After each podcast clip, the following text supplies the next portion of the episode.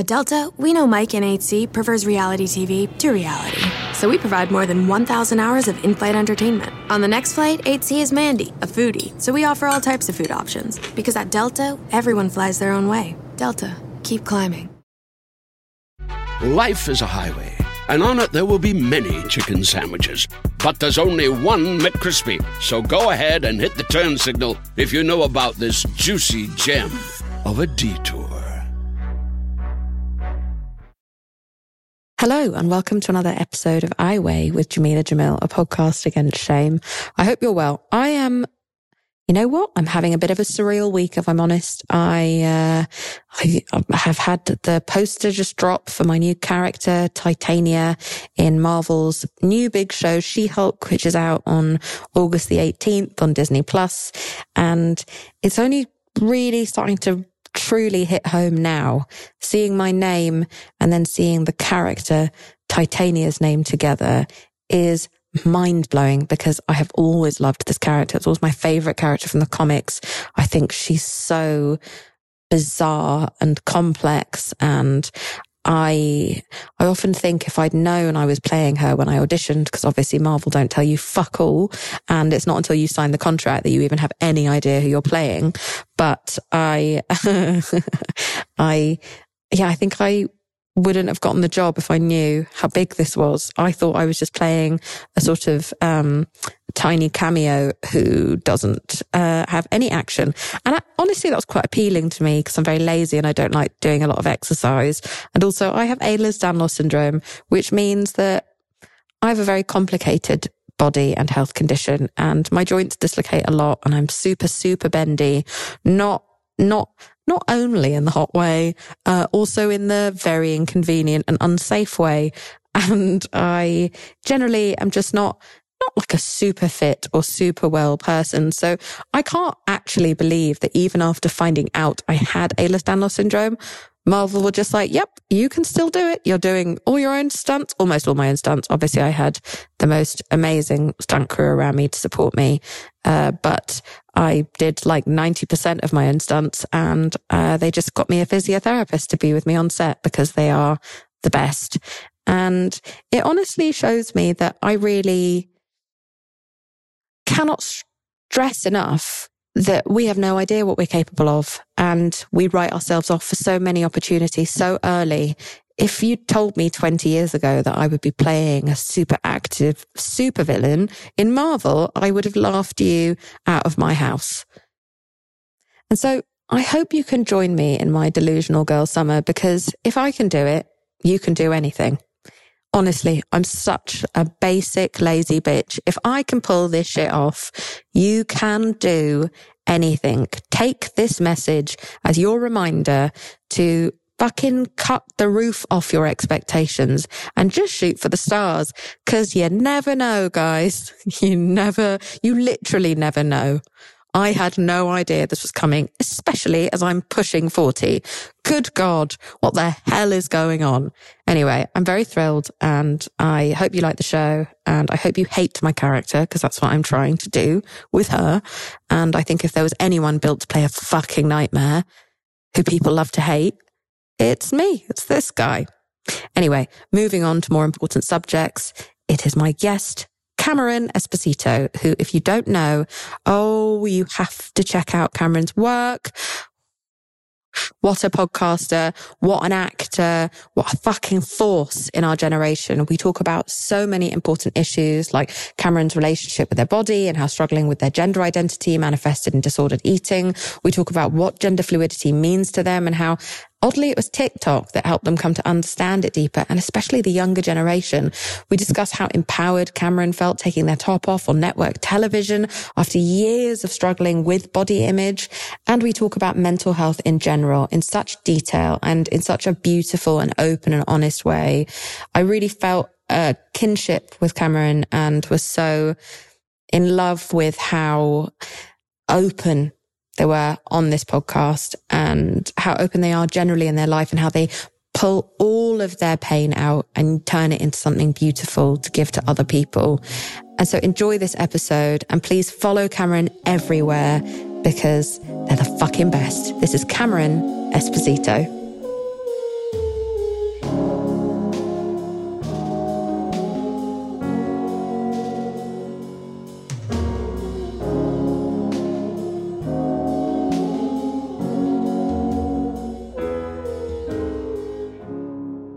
Cameron Esposito, welcome to I Weigh. How are you? Oh, hi, Jamila. I'm good. I, yeah, I went for a bike ride this morning and, uh, oh, smug. Going straight in with yeah, smug. yeah, yeah, yeah, yeah, yeah. Well, what I'm, what I'm trying to say is I am not really in, I can't really do that yet. So Oh. I am sitting, but I feel wobbly on my legs. You know what I mean? That's, that's how you know you're, that's how you know you're like ready to ride a bike is when, um, it's hard to sit afterwards. Okay, Cameron, but not everyone can ride a bike. Okay, so don't Great- just great come on here.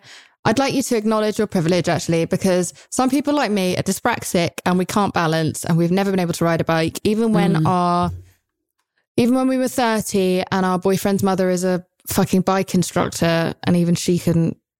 I mean, no one, no one can convince me that I'm capable of it. It's just not for me. Something I, um, really like is giving up I love when things quitting. don't work. You know oh what my I mean? god, I'm Just such a quitter. Well, just like sometimes it's not going to happen. hmm So just giving up. That's that's a. Did you have a new, big give um, up? No, it's something I'm practicing. Like I am Right. somebody who always tries real hard and uh, has like a bit of a. I know has like a bit of like a phoenix uh, complex where it's like if you defeat me. I will come back stronger from the ashes. This is a terrible way to live. Sometimes just lay in the fucking ashes is something I'm learning. It's Oh, a that's- hundred that's a percent. That's very my valuable- address. By the way, if you ever want to say, just send it to the ashes? ashes. Yeah, that's where I exist. I have absolutely no, I have no fight in me, whilst simultaneously balancing a deep love of revenge, but revenge that I can't be bothered to then exact upon people. So I just Oh. sit here. I think it keeps me young. I think I'm full. I think it's Oh, why my boobs are big. They're just full of revenge, revenge that never got out because I never actually did anything about it. Um, but Oh, my I lay in boobs the are big. Is that There what's is that what's going on? Because I'm Yeah. actually I would love for them to be smaller. So well, then you it- need to get you need to you need to not lay in the ashes. You need to get it out of your system. Okay, all right. That's what needs to happen. Um, no, so I yeah, I you sort of lac- lactate. No, never mind. Okay, this is going down a whole new avenue. Um, but I yeah, I give up. I mean, if if anyone had been vying for any of the people I've dated at the same time as me, I would have immediately laid down and just been like, no, no, no, you take it. I'm getting in the way of love. Like I have no. Oh grit. my god, we are such different guys. I know. We are we are diametrically opposed. No, like but I that think is- that's. I think it's really great, and I think it's going to be a really amazing day in the universe because we're balancing each other out now that we've met. It's exactly. like the Thank fifth God. element, like fire and water meeting. Obviously, I'm water. God. Yeah. Oh, is this what's been wrong? Because you know it's been a tough couple of years. Was it I- just that we didn't know each other yet? I think that's what it is. I think the last six years has been, especially, you know, maybe the climate's going to get better today. I don't know. I feel like maybe the ice caps are going to re um, re ice. yes. Well, this has gotten off to a strong and weird start. Um, I really, I, I, I love meeting people who are extremely different to me because I feel as though I've got a lot to learn, and I think that's why I was especially excited to have you on the podcast because I think you are such a beautiful communicator about such a variety of different things, and I think it's extremely cool the way that you've used your journey to be able to make other. I mean, whether or not it was even to do this to make people feel less alone, the way that you've chosen to discuss uh, any of your thoughts or your fears or your traumas or your um i don't know your your battles and your wins has been public and i know that people have been very helped by your work and so i'm really stoked that you're here Look at my big smile. You know what? It was from it was it was initially so that I would feel less alone. Like I Yeah. I love that other people maybe have benefited, but you know, I was raised in a super Catholic, very Italian Catholic household and mm. I didn't know gay people were real, and I also thought that it was a choice that you made that just sent you right to hell, which was a real place with fire mm-hmm. and an actual devil, you know, confusing stuff. And so I didn't know anybody like me. And then gender has always been conf- confounding to me, even like before we were talking about that as a culture, you know, like as a kid, I just knew that something was like off. Other people also seemed to notice that I had something different going on because I got a, a lot of feedback.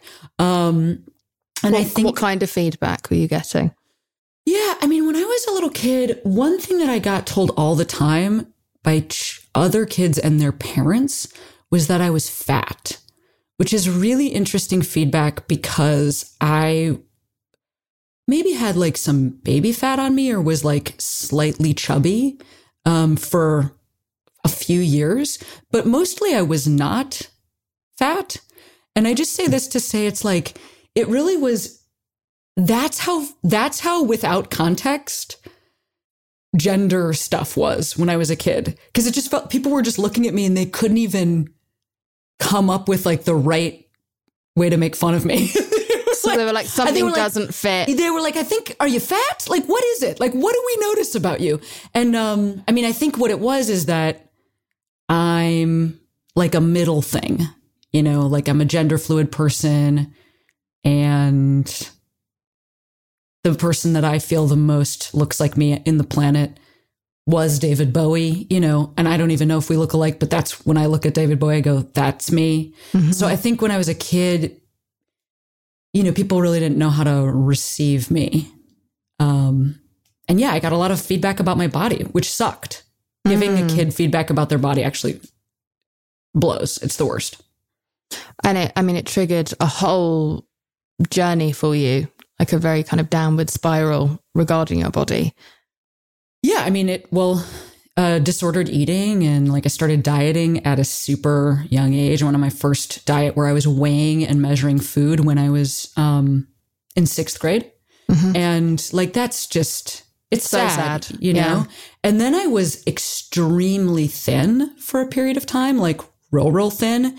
And I also think that, again, because there's like gender stuff going on, that was sort of at the same time I was going through puberty. And my body, just like genetically, I think wanted to be a little curvy. And so also staying really, really thin was sort of a way that I could control that, you know, where it was like I looked more like um, what I thought like a boy would look like because I wasn't able to really be a girl. I mean, I had like long hair and was dating men and was like real confused about what was going on for me. But um, yeah, this is something I still work on, you know, like still work on understanding that, uh, like I have a body that's okay for the gender that I am.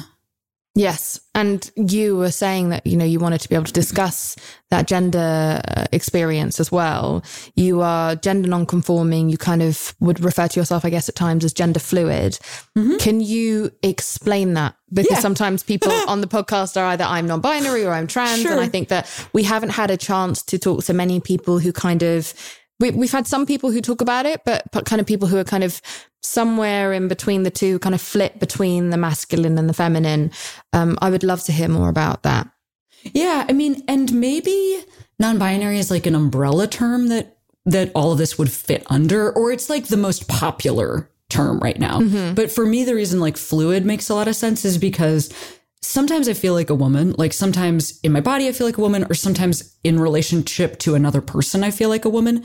Like if you and I were hanging out, there are some experiences that we've had because we've been cultured female where like you and I would be able to talk about stuff that like a person who was raised as a dude wouldn't have had those experiences. So I might feel kinship with you. Mm-hmm. Um, but also like sometimes I might feel, um, no kinship with you experientially. You know, like I might look at, say, just the way that you present in the world, and it like eludes me how anybody could look like you, like could present like you. And so sometimes I feel like not a woman at all, since mm-hmm. I think as a society, we sort of, um, hold a pretty a pretty narrow view of what womanhood is. So like for instance, I was watching F Boy Island recently. Mm-hmm. Do you like this show? I've heard about this show and I know it's I would like good. this show. I haven't seen it. It's um well most of the a lot of the show takes place in swimsuits. People mm-hmm. are wearing swimsuits. Horrifying. Uh, yeah. Well, I mean for me, great the for them. Women on the show seem to feel okay in a swimsuit or like at least like it looks like something that I don't know how to do. Like just mm-hmm. the way mm-hmm. that they hold their bodies never known how to do it. It's also something that's like beyond tomboy for me. Cause like I was a tomboy as a kid. Oh, yeah, yeah. I don't, I also haven't dated a cis dude in, um, you know, 20 years at this point. Mm-hmm. And so I also don't fit into a framework that like I don't relate to men in a way that is at all sexual. And I think that's a it's like a pretty interesting way to live. Sometimes I forget people are into men. like I, I, remember when I saw the movie Carol in the theater. Mm-hmm. I felt so embarrassed because I was like, it was like a hot movie. I felt like I was having, I was feeling kind of sexy watching it, and I felt like, oh my god, I'm at a theater. I'm not supposed to feel sexy at a theater. This is like so inappropriate. And then I realized, wait a minute. Have people been feeling this way about movies like the whole time? Like when people watch Brad Pitt in a love scene, are they having a sexy experience? Because I'm mostly looking at like the lighting, mm-hmm. like his hair. no, I think that's really fascinating. And so, so on a like kind of day to day basis, can it be during the day? You're just kind of you're just existing within all of the kind of different elements of the spectra that totally. is gen- spectrum rather that is gender. And so you like using both the pronouns she yeah. and, and they and you like like having the two kind of coexist with each other. Do totally. you so and also it means that you then kind of don't open yourself to being misgendered. Do you do you feel a certain way about how you're gendered and when you're gendered? That's such a good question. Well I'll, i am often it it does happen a lot that people mistake me for a dude. That does happen a lot. Okay. Um, which I like it like not well, like for instance, on an airplane. Like that's like a classic place where you get the might happen. Yeah, I get sirred a lot. Um, and and what does that make you feel like? Does it feel like anything? It feels dangerous, to be honest. And the reason it feels dangerous is because I feel scared that the other person is going to notice that they've made a mistake mm-hmm. or that I'm a mistake. I mean, again, some of this, a lot of this is like stuff I'm working on. I'm not hoping to stay here. Um, and then I feel nervous that they're going to hurt me or do something to me because they notice something's wrong with me. And I think that's shit. based on like, you know, just like shit that's been yelled at me on the street or like times I've received a slur or, um, you know, been like approached in a scary way in a bar or something like that. So yeah, it does feel dangerous. I think when when I get sirred, I tend to um like duck my head and try to just go with it. I don't usually correct people. Um and you know, it's scary sometimes. Absolutely. How, where do you hope you get to with that? Do you have like a goal in mind of just being oh, comfortable oh, regardless of how you're perceived by other people? yeah, I mean, I think right now, my goal is to just talk about it so that people in my life um, know that this is something that goes on for me. Um, and so I can have some support and then talk about it just so that I don't have to like have these experiences alone. I think for a long time, the hardest part was the isolation of feeling like there's something about me that's different from other people. And I don't even know how to explain that, you know, or somebody might fight me on it or, you know, something like that. Um, but that doesn't happen. I, I, have found that if I talk about this, um, I have like really lovely people in my life. My spouse is really lovely about this, or my friends are really lovely. And sometimes it's nice to hear somebody say, I've never had that experience because then it like helps me to understand why I feel so nervous. Cause it's like, oh yeah, this is like not something everybody is dealing with. Mm-hmm. Um, and sometimes it helps for me to hear people say, I've totally had that experience because then I don't feel like the only person on the planet, you know? So it's, I, all of that comes from just like sharing and not keeping it in, which is what I was doing for a while simply because I like found stand up comedy. And that's such a great way of communicating with people that I think I forgot that I needed to confide in people I actually trust. Right, right, right. Of course. Well, because it's it, it's a wild card. You're going out to strangers who've been drinking from all kinds of different walks of life, all kinds of different ideologies. I thought it was really interesting how you spoke about when you found out that a lot of the people coming to your show were very excited to see you. There was a part of you that felt a bit not disappointed, but just a slight sinking feeling in the fact that you want there to be people who aren't from within your echo chamber, people who have the crossed arms, people who are waiting to uh, disagree with you and then perhaps having their thoughts and beliefs challenged by you. I think that's really interesting. Yeah, I mean, you know, this goes back to this personality type that I was talking about earlier, where like I think the reason I initially chose stand up is because it is so hard. Because at the at the beginning, anyway, when you have absolutely no name, when people don't know who you are, every time you come out on stage, it's a whole group of people whose minds you're trying to change. You know, like who it for me anyway. I felt like I was like, can I get this group of people on board? Like it's a giant group of people. It's big and scary. Like, can I change their minds? Can I make them love me? Um, and I think over time that, you know, I'm glad it's my job, but I don't want to use it, um, as my sole source of self esteem anymore because it's very addictive yeah. to get that love from people. Um, and then also, you know, something changed, which is that like people came to see me on purpose, like you're talking about. And I would walk out on stage and I didn't have to like change everybody's minds. And some of that magic um, actually went away at that point, you know? Do you know where this comes from? Because again, this is somewhere where you and I very opposing. I don't, yeah. I don't have an interest in being liked or understood, especially uh, because I, I don't like or understand almost anyone. I like you very much, just to be clear.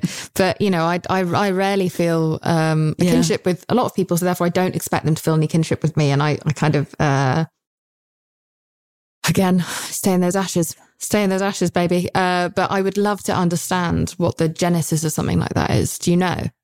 Yeah, I mean, I, th- I think I do. You know, I think, uh, I think it's, I think there's some family history here. You know, mm. I hmm. think my, um, my parents really had to like, for different reasons. You know, my dad was adopted, um, at a time when that was pretty stigmaed mm. in the community he was adopted and into. Um, and my mom really had had tough parents. Like her parents had had a lot of trauma in their own lives.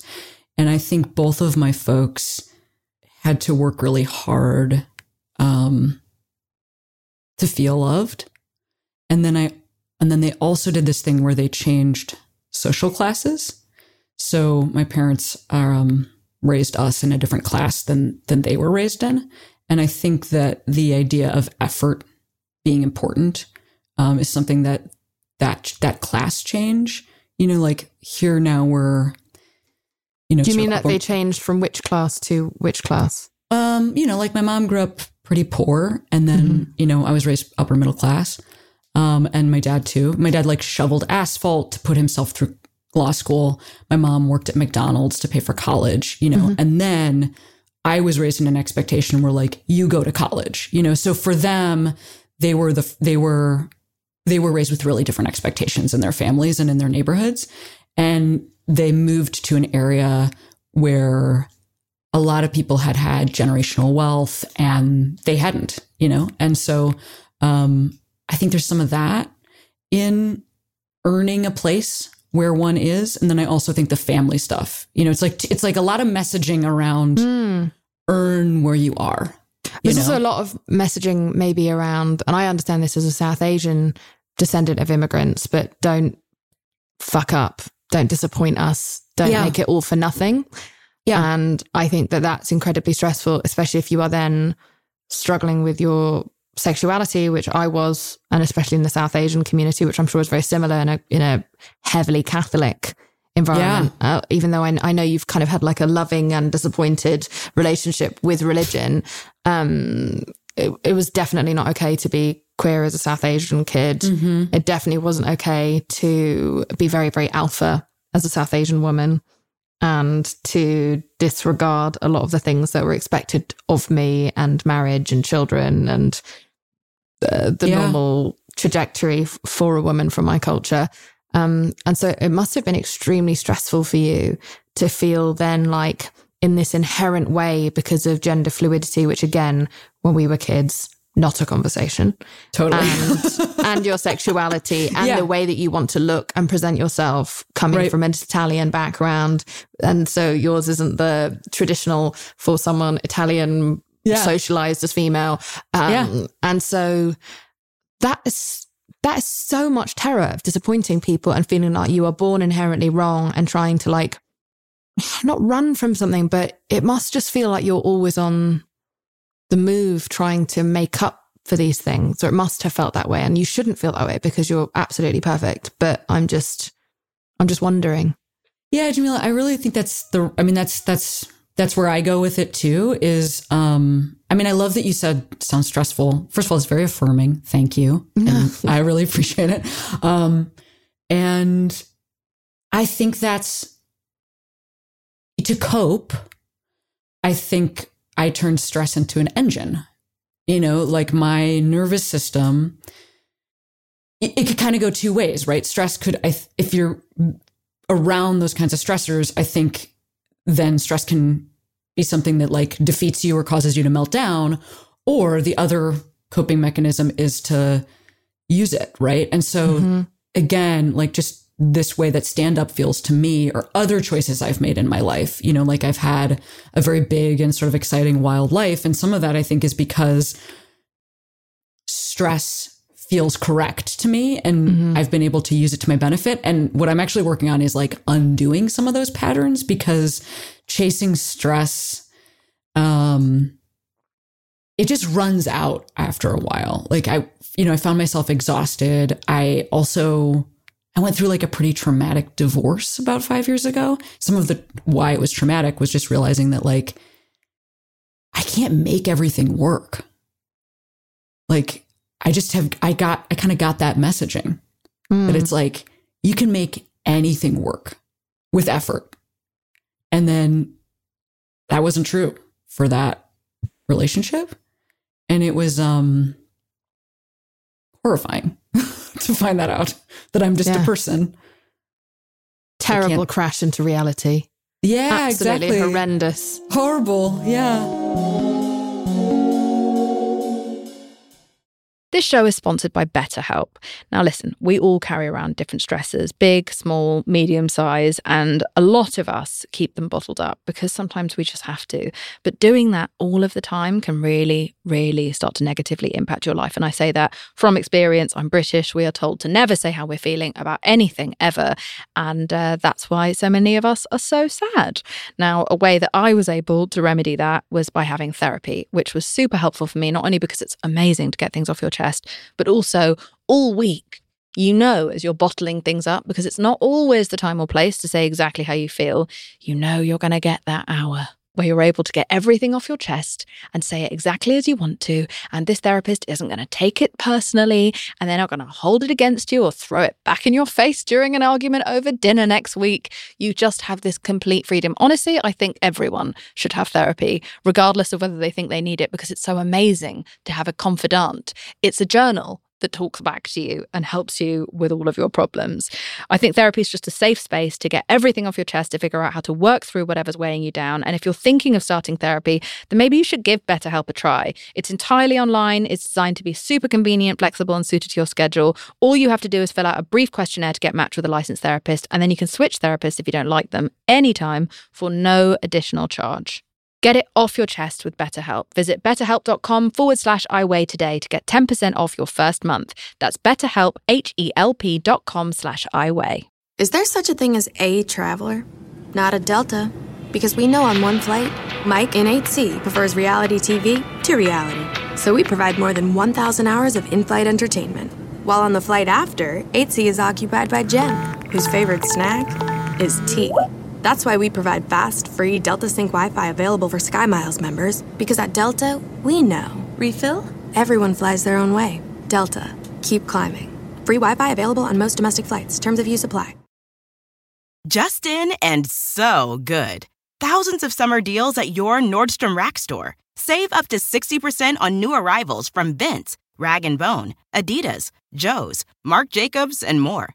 Great brands, great prices every day at Nordstrom Rack. But hurry for first dibs. Get your summer favorites up to 60% off at Nordstrom Rack today. Great brands, great prices. That's why you rack.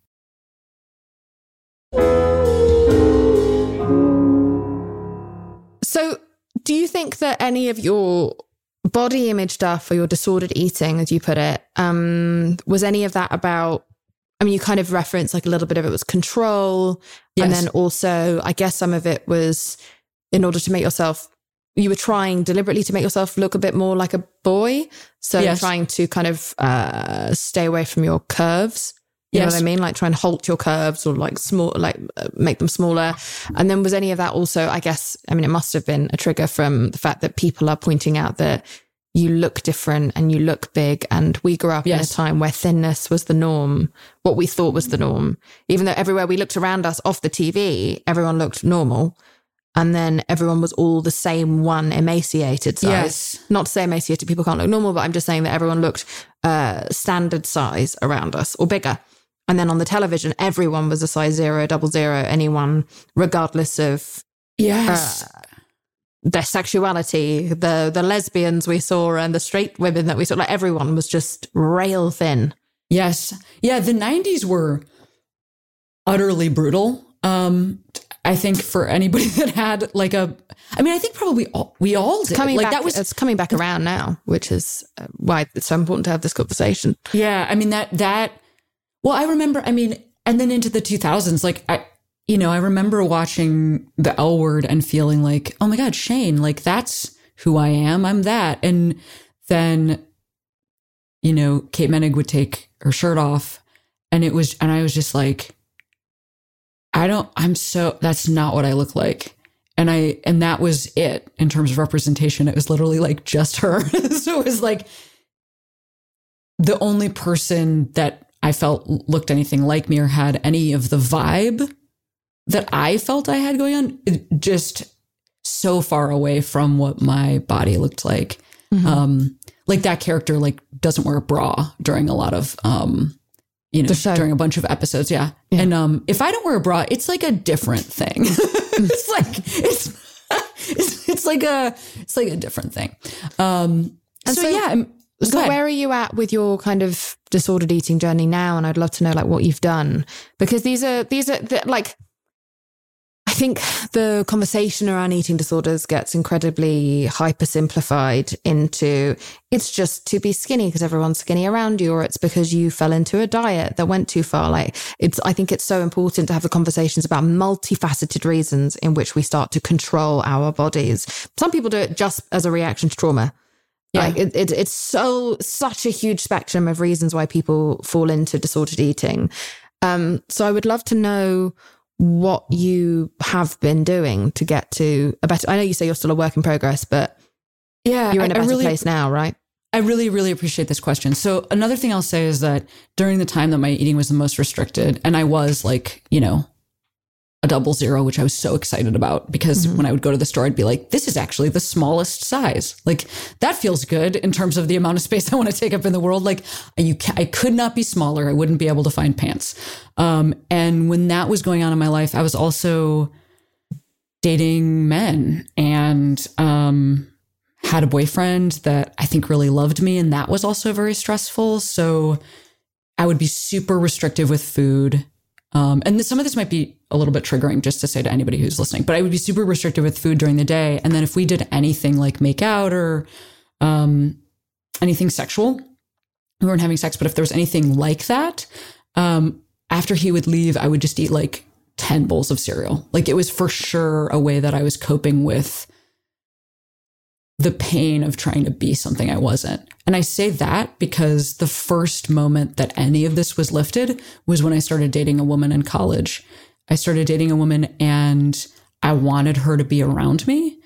Um, so, first of all, for the first time in a long time, there was somebody to witness the kinds of eating habits that I had going on because so much of the eating habits were like secret or late at night or away from other people. I still did some of that in college, but I just spent more time with somebody because I actually wanted to be with her. And I also was with her body and I had been, you know, I, I was an, I'm pretty athletic person. I was a big jock in high school and I dated jocks and I was dating these men who had very low body fat percentages. And I think that also affected how I, the choices that I was making around feeding myself because I looked at their bodies and I actually wanted to look like them, which was impossible for me. I like couldn't have had a body like that. Um, but when I first started dating my college girlfriend and I saw her body, I I mean, I was so struck by how I thought she was beautiful and also that I was like looking at a woman's body as it really is. You know, she was very, she was athletic and very fit too, but her body didn't look like these, you know, the college, the college football players that I was dating. Mm-hmm. Like she, she looked more like me.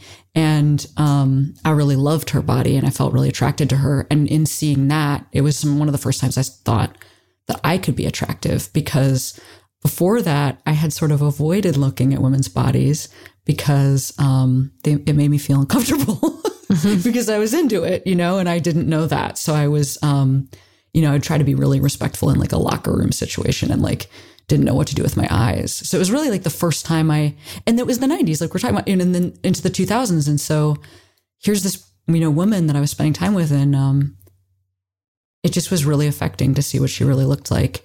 And some of my habits just changed without effort.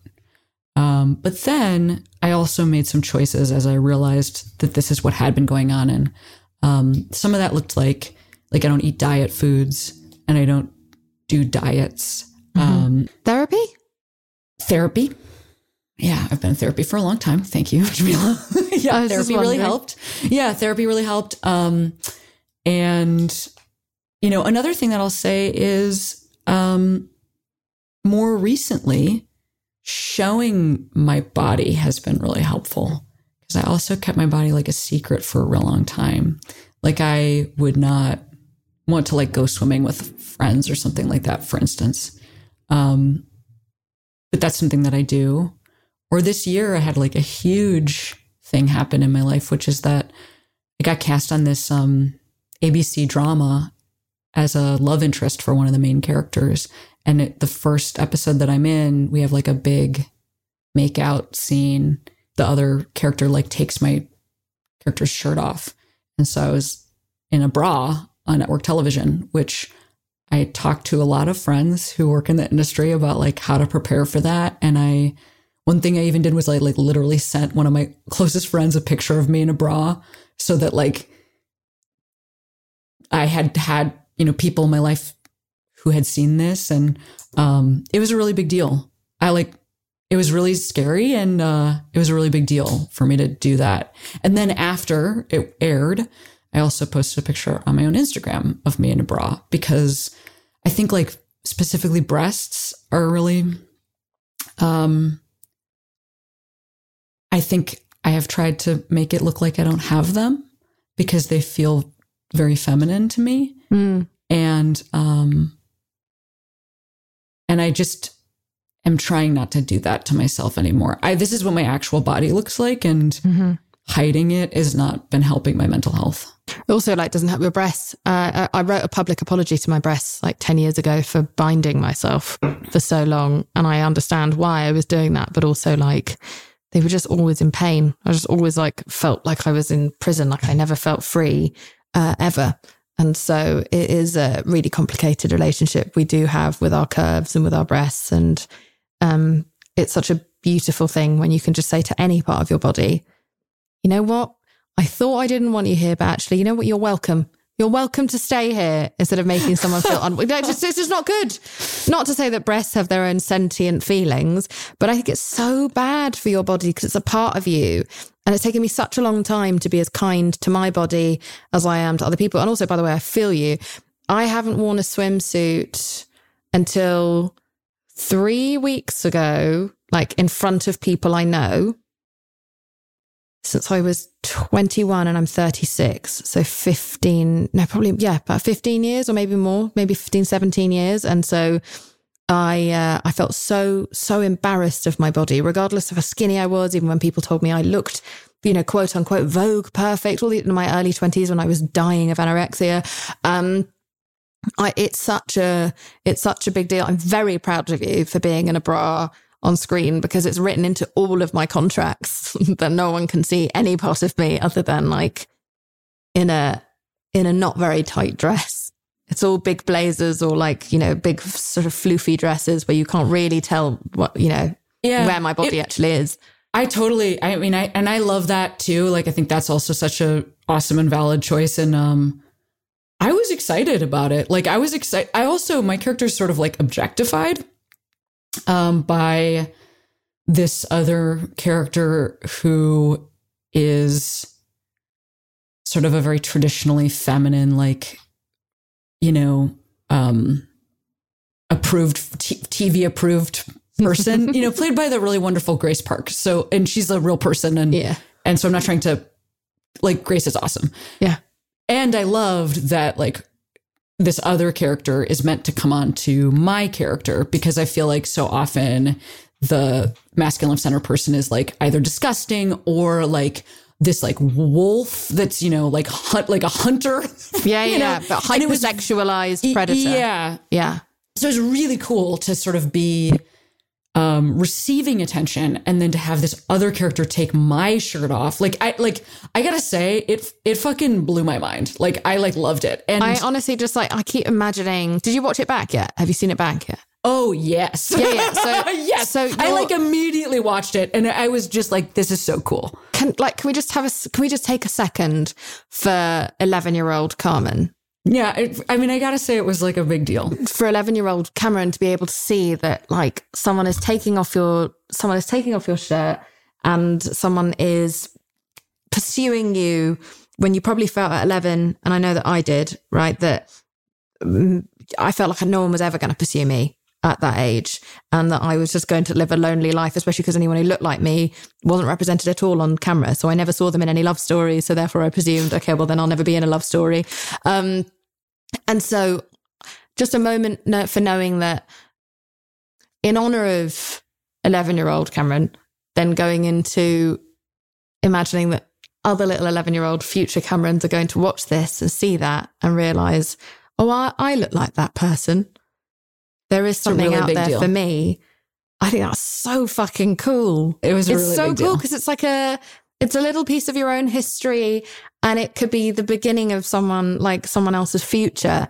Like you're in doing that really brave, cool thing that I'm totally not brave enough to do, you are set you're setting all these people free. And I think that there's something really magical about that. Is there such a thing as a traveler?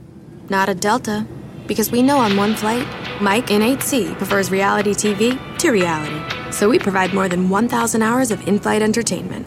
While on the flight after, 8C is occupied by Jen, whose favorite snack is tea. That's why we provide fast, free Delta Sync Wi Fi available for SkyMiles members, because at Delta, we know. Refill? Everyone flies their own way. Delta, keep climbing. Free Wi Fi available on most domestic flights. Terms of use apply. Life is a highway, and on it there will be many chicken sandwiches. But there's only one McCrispy. So go ahead and hit the turn signal if you know about this juicy gem of a detour.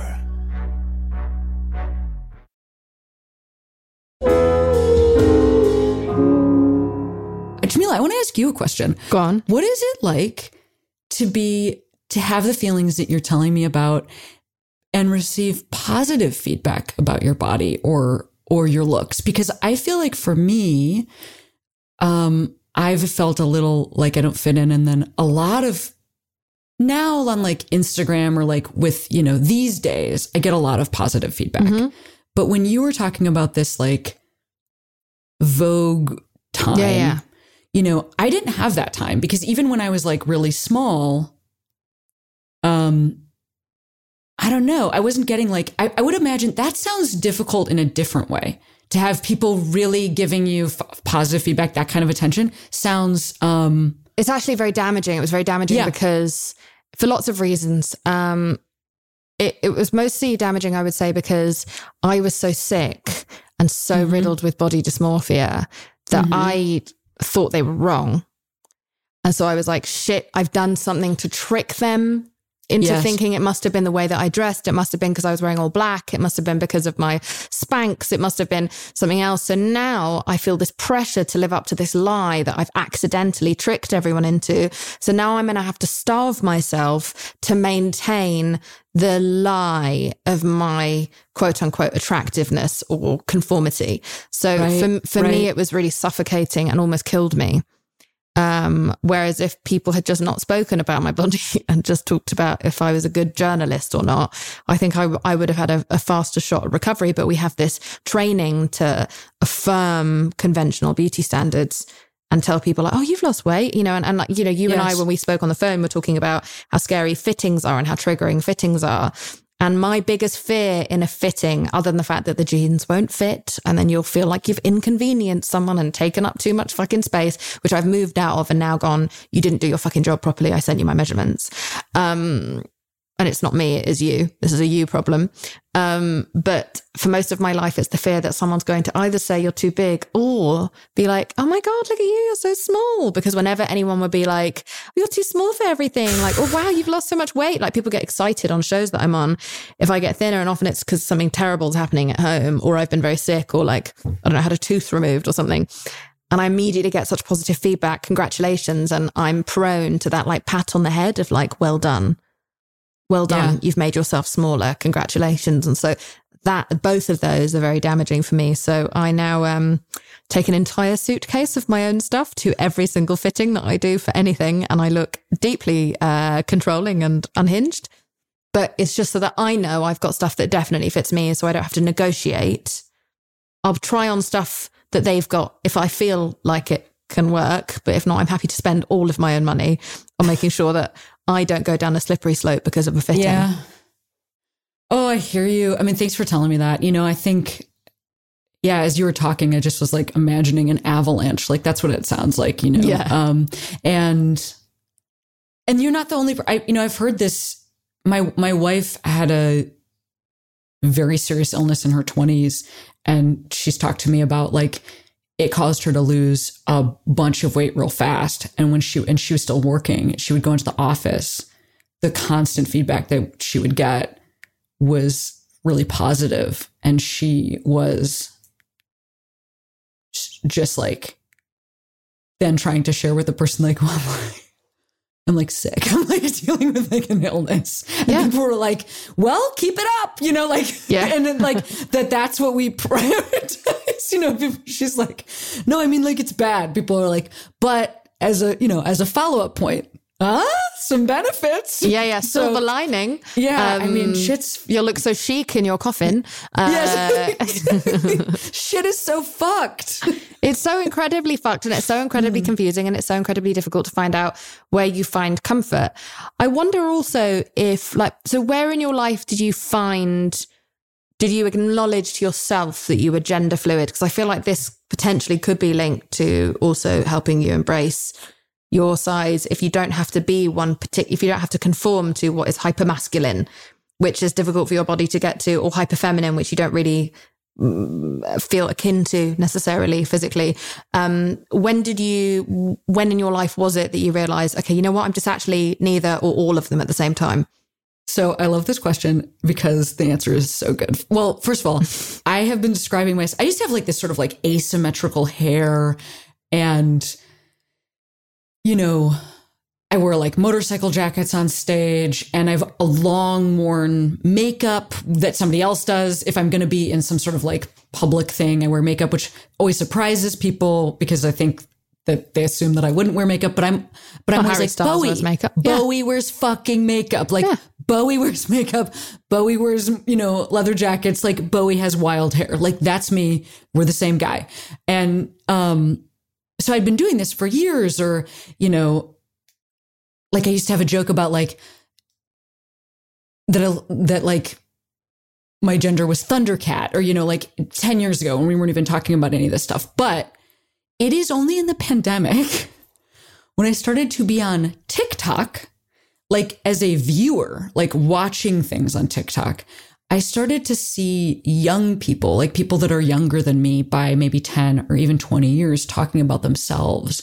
And it was um, super helpful because I think that I'm sort of the, I am the first generation of, I don't know exact. Oh, you said you're 36. We're like a similar age. I'm 40. So I feel like I'm the first, the, I'm like the youngest somebody could be. And the, I'm the first person that could graduate from college or become an adult and move into a world that had marriage equality. Like literally that happened the week I graduated from college. Mm-hmm. I'm the I'm the first co- generation of comics that were out when we started. Like there mm-hmm. aren't older people than me who were out when they started that had immediate mainstream success. A lot of times you had to choose mainstream success and then come out later or like your own you're working cruise ships. Um you know, and so it really has been a massive thing seeing what younger people what, what words and, and things that they've been able to develop after that generation because like i didn't have a ton of people to learn from it was such a different experience for people older than me um does that make sense It does make sense. It does make sense. I was just wondering when it happened and and has that had an impact and the fact that like, well, if I can be fluid between these things and maybe my body can be fluid and maybe my body can fluctuate and maybe I can look like a little bit of this and a little bit of that and maybe that's just all okay because that's how my my mind and my soul feels. So why would my body not? Does it does it make more does your body make more sense to you in that context? is what I'm That's wondering. such a good question. Maybe, yeah, maybe. I mean, I've also been working on growing some muscle mass as opposed to working on thinness. Isn't it great? And that has also helped. Yeah. Um, I mean, I saw your uh, your your guns when you put your hand up over your uh, behind Yeah, your head. I I'm was like, fucking looking like somebody call a vet because these Yeah. swans are sick. uh, I'm so sorry, I just said that. Um, uh, it uh, that was the final kind of for me. That was the final, not maybe not the final piece, but I'd say like I'm at ninety percent capacity and recovery because last year I had to train as a character as as like a, a super villain in She-Hulk. yeah, my friend Tatiana's show. Yes, indeed. And so And your I show. had to get uh, no, no, no. That's Tatiana show, but I uh, had to get bigger and stronger and gain weight and gain muscles, and I needed a bigger ass and bigger thighs, and everything That's went awesome. against uh, everything I'd ever told myself I was supposed to be.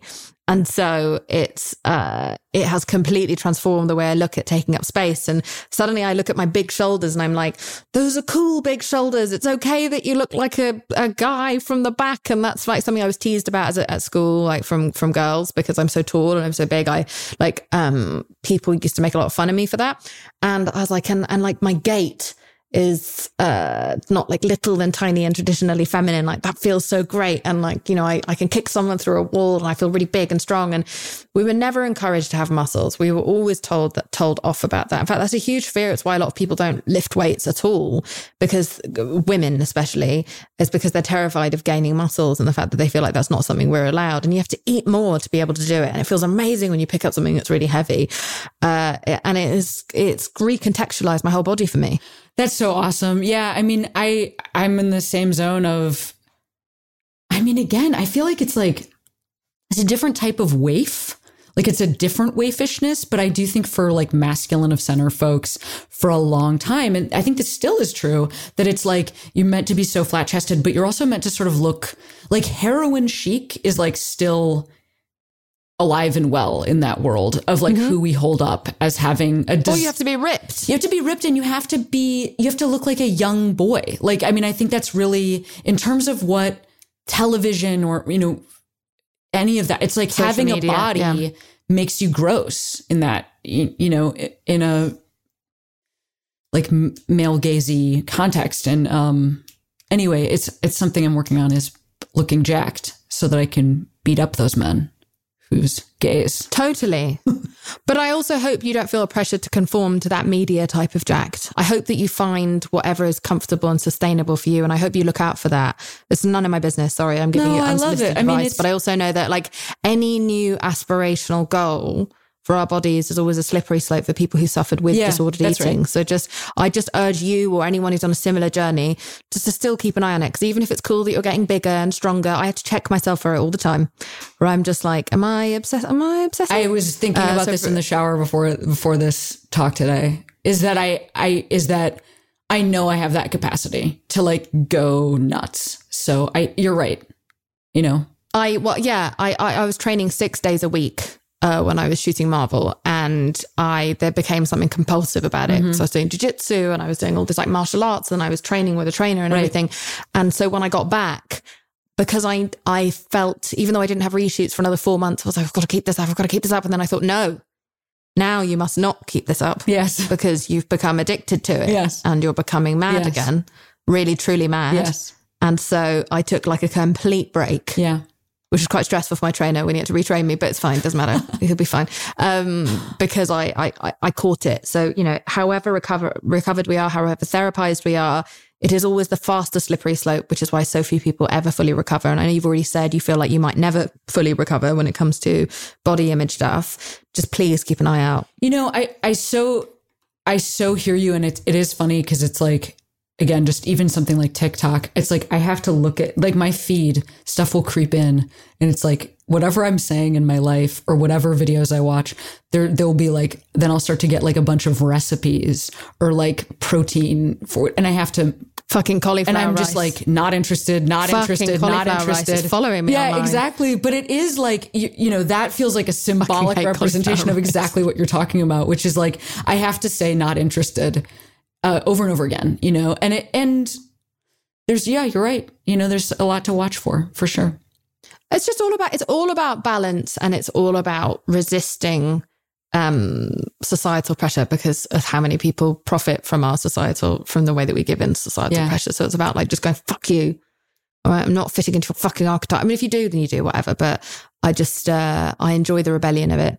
So seeing as this is a mental health podcast and we've spoken about so many things that are sort of like mental health or comfort adjacent how would you describe your mental health experience? Like has because i you know you've I've, we've talked about discomfort and this that and the other but when it comes to stuff like sadness or depression or anxiety i mean it sounds like there must have been a lot of anxiety in this life of yours but but what's your mental health been like Yeah, I mean, I think I do really struggle with anxiety, um, and I do a lot to manage that.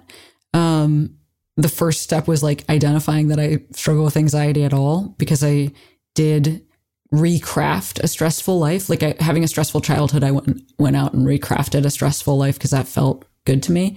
Um, but I do a lot in my daily life to um, attempt to ground. It's hard, you know. It doesn't always stay there, but meditation, yoga, um, therapy, and I'm I'm in uh, recovery for codependency. You know, I have like a program that I work around that, and um, can i ask a little bit of what that looks like yeah, th- yeah, recovery for that. Um, you know, there's there are yeah, there's recovery around um, working to look at oneself and stop the focus on others and validation.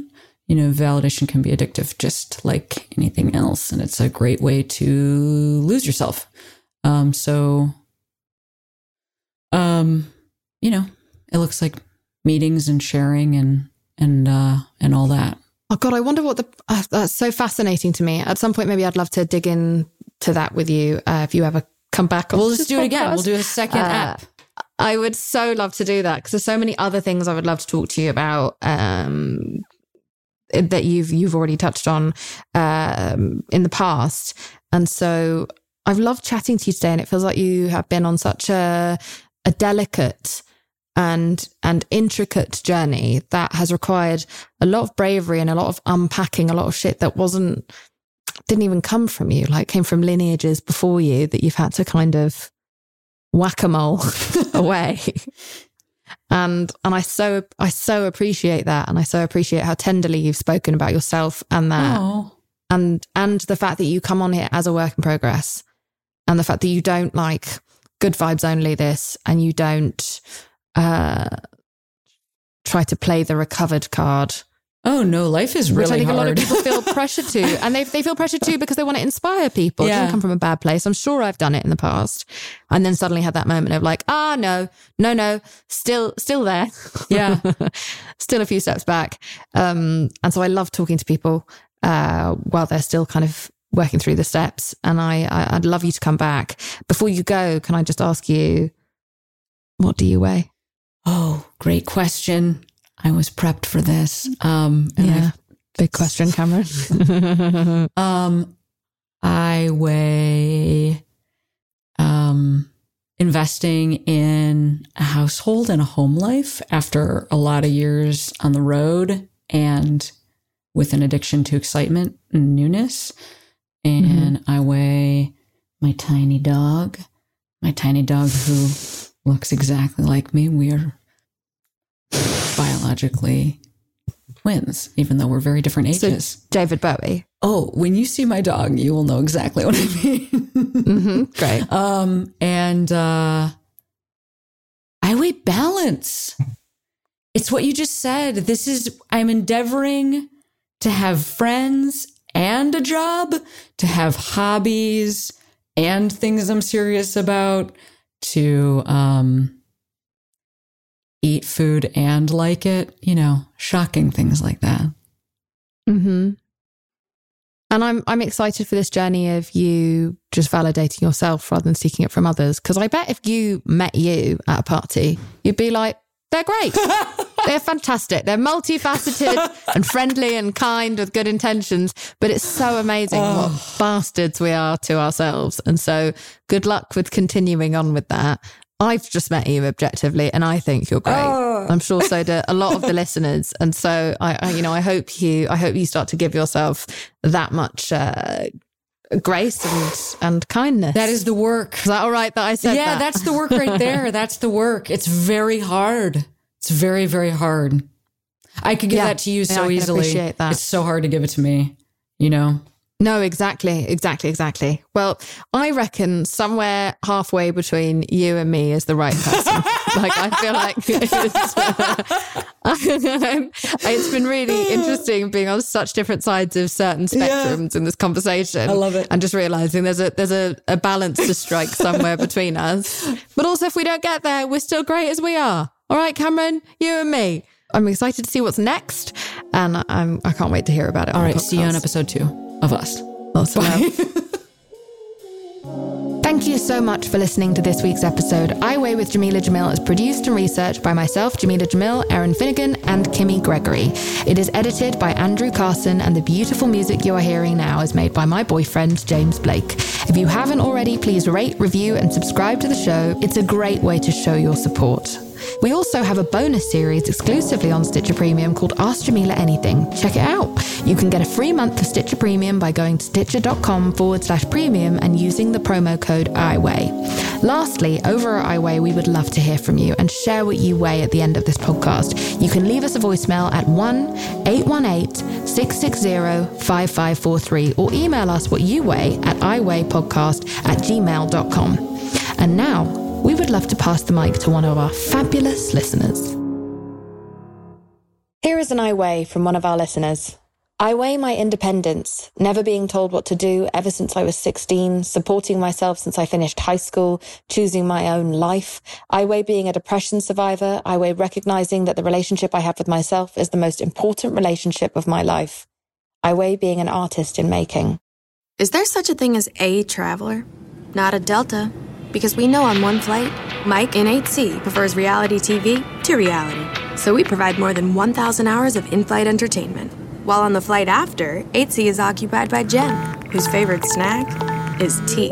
That's why we provide fast, free Delta Sync Wi Fi available for SkyMiles members, because at Delta, we know. Refill? Everyone flies their own way. Delta, keep climbing. Free Wi Fi available on most domestic flights. Terms of use apply. Life is a highway, and on it there will be many chicken sandwiches. But there's only one McCrispy. So go ahead and hit the turn signal if you know about this juicy gem of a detour.